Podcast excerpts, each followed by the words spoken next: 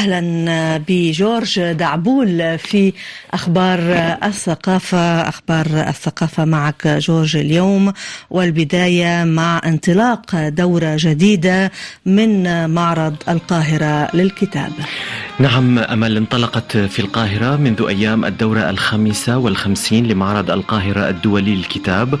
وتحل النرويج هذا العام ضيفة شرف على المعرض الذي تشارك به أكثر من 1200 دار نشر من 70 دولة وتجاوز عدد زوار المعرض في يومه الأول المئتي ألف زائر. وبالإضافة لبيع الكتب التي تبدأ أسعارها من جنيه واحد وتصل إلى أكثر من ستة ألاف جنيه يحفل المعرض بالكثير من النشاطات الثقافية كالمعارض وورش للأطفال والندوات حيث تعقد بعد ظهر اليوم ندوة عن قضايا الشعر العامية وكذلك ندوة عن مشروعات السرد العربي وتأخذ من الكاتب السوداني الطيب صالح محورا للنقاش.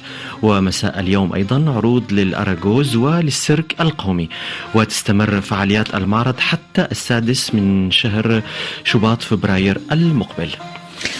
العثور على لوحة مفقودة للرسام النمساوي جوستاف كليمت بعد سنوات من البحث تبين لوحة غير واضحة المصدر موجودة ضمن مجموعة خاصة في النمسا. تعود للرسام النمساوي الشهير جوستاف كليمت صاحب لوحة القبلة الشهيرة. وتم عرض اللوحة التي أنجزها كليمت عام 1917 وتحمل اسم بورتريه الآنسة ليسر. يوم الخميس الماضي في فيينا وسيتم طرحها في مزاد علني في شهر نيسان أبريل المقبل. وكان العمل الذي حفظ بعناية ظهر للمرة الأخيرة خلال معرض أقيم في فيينا عام 1925 على ما يتضح من خلال صورة بالأبيض والأسود شكلت الدليل الوحيد على وجود اللوحة. ولم يعرف شيء من عن اللوحة منذ ذلك الحين إلى أن عادت للظهور عندما لجأ أصحابها الحاليون إلى القضاء بعدما ورثوها من أقاربهم الذين امتلكوها منذ ستينيات القرن العشرين. وبقيت مالكة اللوحة هنريت ليسر في فيينا على رغم نظام الدكتاتورية النازية الذي كان سائدا آنذاك وتم ترحيلها سنة 1942 ثم اغتيلت في العام التالي. وتظهر اللوحة امرأة ترتدي سترة متعددة الألوان على خلفية حمراء. وأشارت دار كينسكي إلى أن سعرها التقديري يراوح بين 30 و 50 مليون يورو متوقعة أن يشهد المزاد مبالغ قد تصل إلى 70 مليون يورو. لأول مرة رصد للمياه على كوكب خارج المجموعة الشمسية.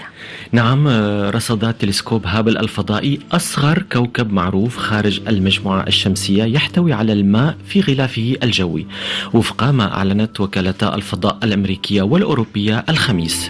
ويحمل الكوكب حاليا اسم GJ 9827 D. وأوضحت المديرة المشاركة في البحث لورا كريدبرغ من معهد ماكس بلانك لعلم الفلك في ألمانيا أن رصد الماء على مثل هذا الكوكب الصغير هو اكتشاف تاريخي ويقربنا أكثر من أي وقت مضى من العوالم التي تشبه فعلا الأرض.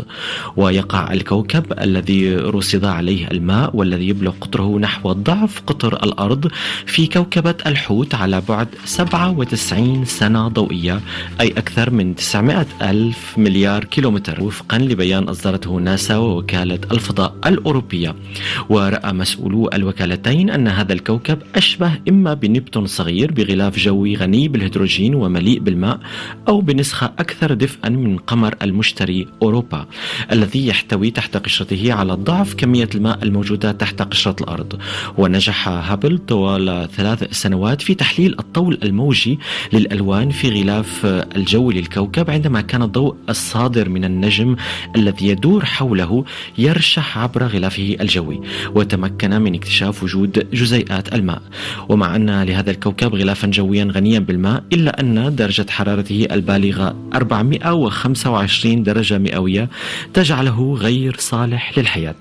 وبانتظار كواكب أخرى فسنبقى على هذه الأرض إذا ما استطعنا إليها سبيلا. كانت هذه أخبار الثقافة لهذا اليوم. أمل دمتم بخير وإلى اللقاء. إلى اللقاء شكرا.